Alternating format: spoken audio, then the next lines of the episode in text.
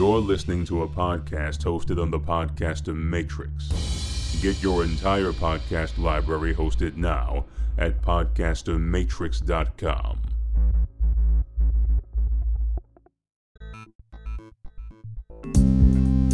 The sound of the voice on the other end of a 911 call is almost always delivered frantically. The needs of the caller on the other end of a 911 call are ones that need to be met immediately. The services sent to a caller during a 911 call are always delivered efficiently. The stories, perspectives, and details created by these calls over more than 20 years are life lessons and legacies for everyone involved, including me. The records are archived for all time, like this podcast, digitally. I am a 911 dispatcher. My name is Lisa. This is Digitally Dispatched. The call begins. Let's take a trip to the onion fields. We've all, well, most of us have handled an onion, right? Wait, no, I'm not gonna tell you the best way to cut an onion not so that you don't cry. I'm not going to teach you how to make onion rings or tell you the best place to get them, although I probably could go on and on about it. What I'm going to talk about are the layers of the onion. When you take an onion and cut it in half crossways, you see the rings. Those are all the layers of the onion. If you cut it into a pie piece, you're going to get petals. Again, more layers. Are you wondering what this has to do with police dispatching or taking 911 calls? Okay, let me explain. Most of the episodes I do will focus on a specific type of call. And the caller that fits into their own category, like for a domestic disturbance, checking the well being of a loved one, maybe harassment, custody issues, medical calls. But sometimes the caller is or has become an all in one caller. This caller calls in frequently for a number of different reasons. As I thought of one such caller, I thought of how complex her story was, and I started peeling away the layers of her onion. You see where I'm going?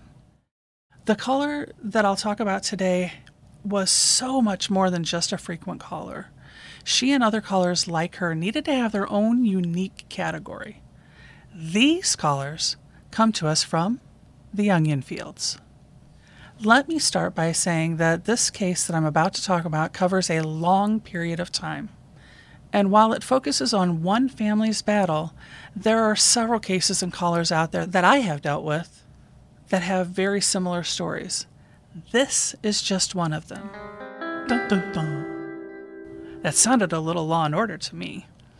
Let's get back on track. Many years ago, I started receiving calls from a woman they were simple at first, with peace disturbances by her neighbors being too loud, or a barking dog down the street, maybe a suspicious vehicle. And the officers would go out and handle those calls because they were, for the most part, a routine type of call. We'd make contact with her, the issue was handled, and the call was closed. It started to change a little bit from the simple calls to one time she called in reference to her little girl who was seven at the time she said that the child was being difficult. She wasn't taking her meds and didn't want to go to school, and she wanted the officers to come and just talk to her and tell her how important it is to follow rules, especially rules that mom gave her. And the officers did go out and help her and, and talk to the child. My caller continued to call, and again, it was mostly peace disturbances. This time, though, she would be more angry about the peace disturbance and why weren't we doing anything to help her? Officers would respond and handle the peace disturbance if there was one, and we would attempt to make contact with her as well. Sometimes she'd answer the door, sometimes she'd say, I didn't want contact, just wanted the noise to stop. Slowly, things started to change. Her calls became more erratic and even irrational. I remember specifically a call I received from her. She was very upset, stating that a cat had scratched her daughter and her daughter was bleeding from the face. She needed medical attention right then and right now. I transferred the call over to the fire and EMS dispatcher so that we could get ambulance en route to check on her child. And while I listened to her, she just continued to rant about how this cat had hurt her kid and wanted someone to get there quickly to help. The EMS dispatcher explained to her that medics had already been sent and they should be there at any minute. They asked me, knowing I was listening on the line, if police was responding as well, due to the anger that she was presenting on the phone. I was able to unmute her and tell her that yes, we were en route as well, and went back to listening to see if I could hear anything else. Officers arrived on scene just before medics did. When they went into the house, she was still screaming that a cat had hurt her child, and the officers asked where the child was, and I believe she was in her bedroom. Her little girl came out of her bedroom so that the officers could check and see the nature of her wounds were. There were no wounds. There were no scratch marks at all. The officer asked about where the cat was, and she had stated it had gone downstairs. Medics responded in, checked the little girl, asked her questions about if she had been hurt or if there was a cat. The little girl was able to tell them that there was no cat and that she was not hurt, she'd just been in her bedroom. Once the medics checked out the child, they were able to let her go on back to her room to the game that she was playing and sit down and talk to the mom with my officers who were familiar with this lady, they were able to establish a little bit of a rapport with her to ask her about the cat that was not able to be located by an officer who had gone downstairs to check. She admitted then that maybe she was mistaken, that maybe there really wasn't a cat. The medics asked if she'd been on any kind of medications, to which she said she had and was able to present them, but she hadn't been taking them appropriately. She then realized, as my officers told me, that maybe she was seeing something that wasn't there and she needed help. With that, I had an officer call dispatch and asked us to call the parents of the mother, the little girl's grandparents. To which we did. We explained the situation and asked the grandparents if they could come and pick up the child just to take her home so that her mother could be taken to the hospital. The grandparents had absolutely no problem coming and picking up the child. They did. Officers waited on scene until they arrived. And in the interim, the mother was taken by ambulance to a local hospital for psychiatric evaluation. The days following this particular call in reference to the cat, our calls were non existent because she was being taken care of at the hospital. We knew the minute she came home because the phone started ringing again, both the non emergency lines as well as 911 lines. Once the calls picked up again, we had a myriad of claims. She would call about being robbed, being taken advantage of, being harassed. She would call 911 frequently and rant, just to rant. But she didn't want the police to respond. I explained to her numerous times when you call 911 and, and you're this upset, we have to send an officer to check on you just to make sure you're okay. Because we were so familiar with this caller, we knew her address. We were able to send officers over just to check her well being, and they responded every time she called 911. Sometimes she'd answer the door, sometimes she would just yell at the officers from the other side. We've only just started to scratch the surface of this very complex collar, and there's a lot more layers left to be uncovered. I'll be 10 6 for a moment so that you can 10 5 with this episode's sponsors to see how they can help you. Then I'll meet you back in the onion field to peel away some more layers. I am Lisa, and you are being digitally dispatched.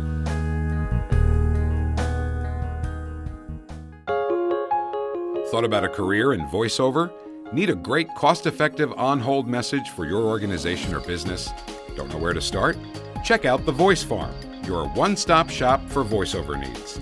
Check it out now by accessing The Voice Farm at voicefarmers.com and see what difference can be made with a company that is truly outside the box.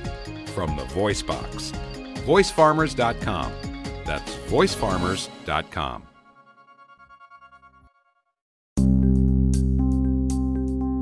Do you like what you're hearing during the Digitally Dispatched podcast? Let's have a conversation about how you can help us grow. Visit my website at digitallydispatched.com and let's find a way to get your organization, business, or effort to benefit from my focused and engaged audience. Let me help you grow your digital footprint and foster educational content on the internet. Open a channel now at digitallydispatched.com. That's digitallydispatched.com.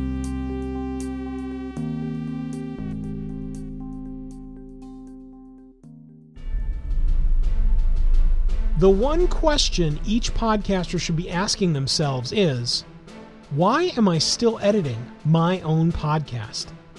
Mike Wilkerson from the Two Guys Talking podcast here. I've podcasted and edited for over a decade, and I know what an hour and a half podcast turns into when you get in front of the editing stack. Let me tell you, it's not an hour and a half. It's closer to probably double that time. Are you ready to hand off the time you're wasting editing your own podcast? Looking for a cost effective solution that doesn't break the bank but gives you super experienced, quality podcasting back to you in a short period of time? Be sure to check out the Editor Core. Make your podcast soar with the Editor Core. EditorCore.com. That's EditorCore.com.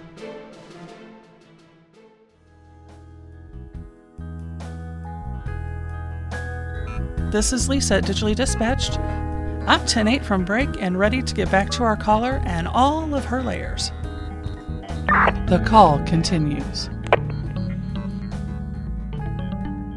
So, just before the break, I was telling you about how my caller had started to refuse police assistance when she would be the one calling for help.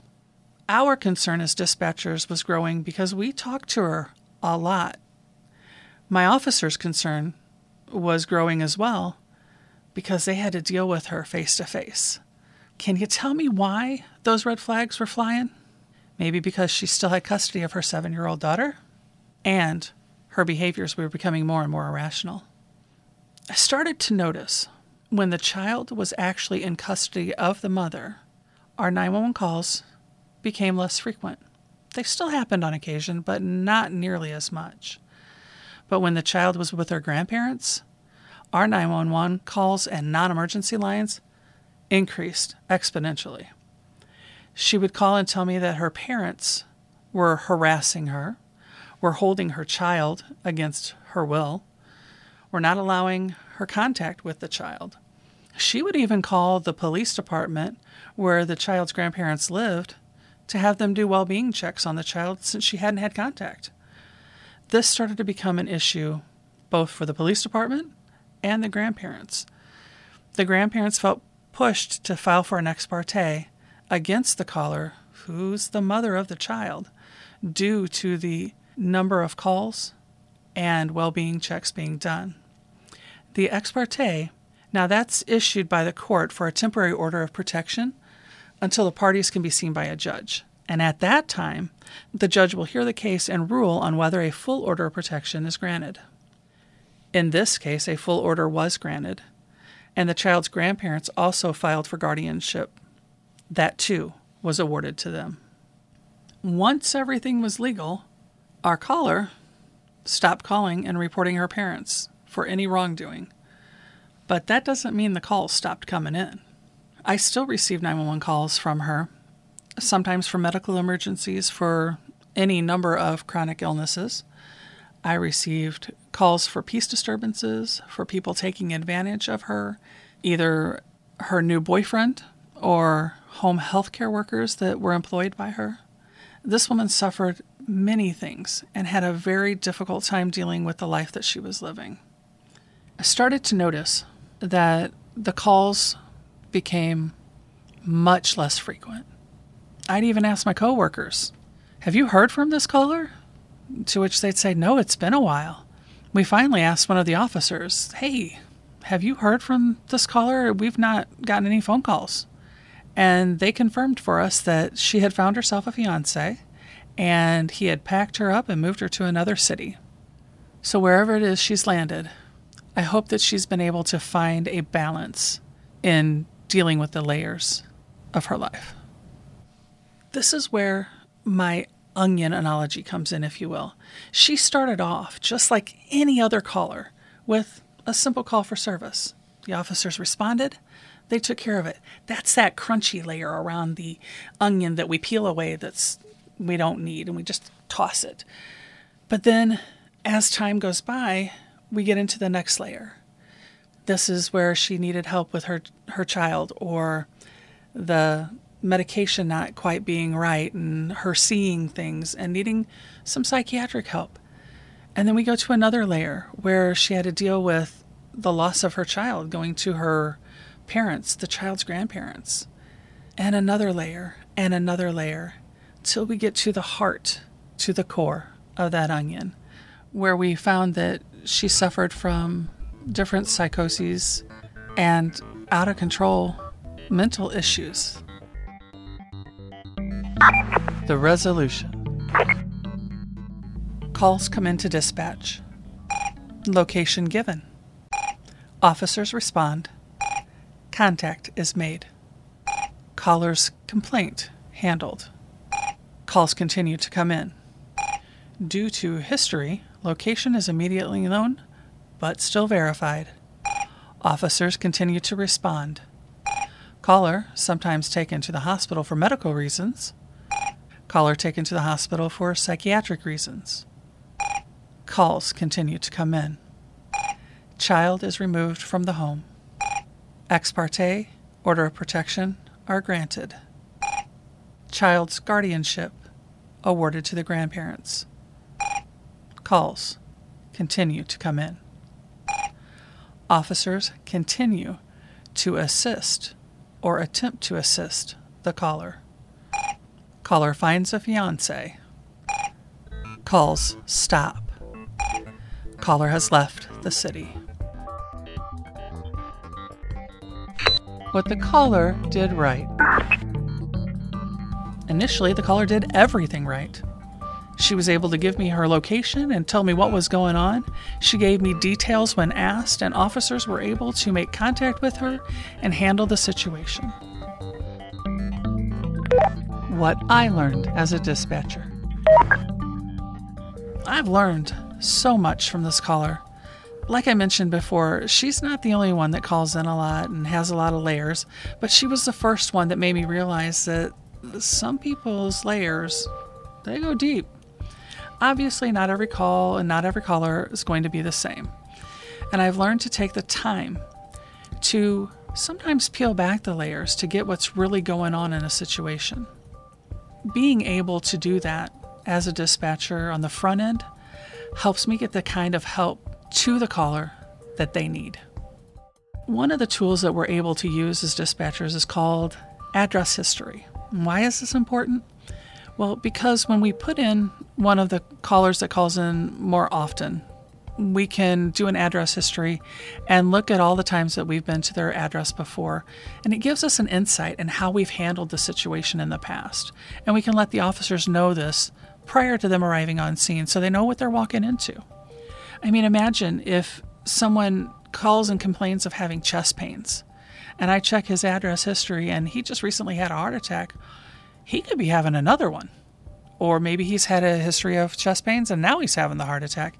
Regardless, my officers usually arrive on scene just before EMS does, and they can start CPR to assist medics when they arrive on scene.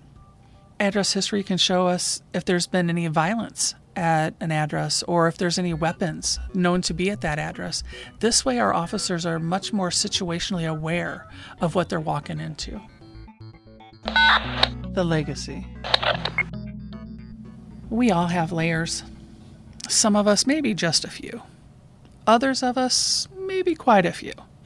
As we live our life and take our adventures and do things, make mistakes, have good times, bad times, all of that adds to what makes us who we are. They add to our layers. I have layers, and I'm not ashamed to admit that there are different times in my life where I've had to reach out for professional help just to help me balance those layers. There is no shame in needing or wanting help and asking for it. I've had family and friends who've shared their layers with me just because they needed someone to listen. So I listened. Be conscious of those around you. They may not know how to ask for help, they just may need you to listen. So take a moment and listen. And you, my listeners, know that it's okay to reach out for help and please don't be afraid to ask. If the one you ask doesn't quite get it, that's okay, ask somebody else. There is help out there for you.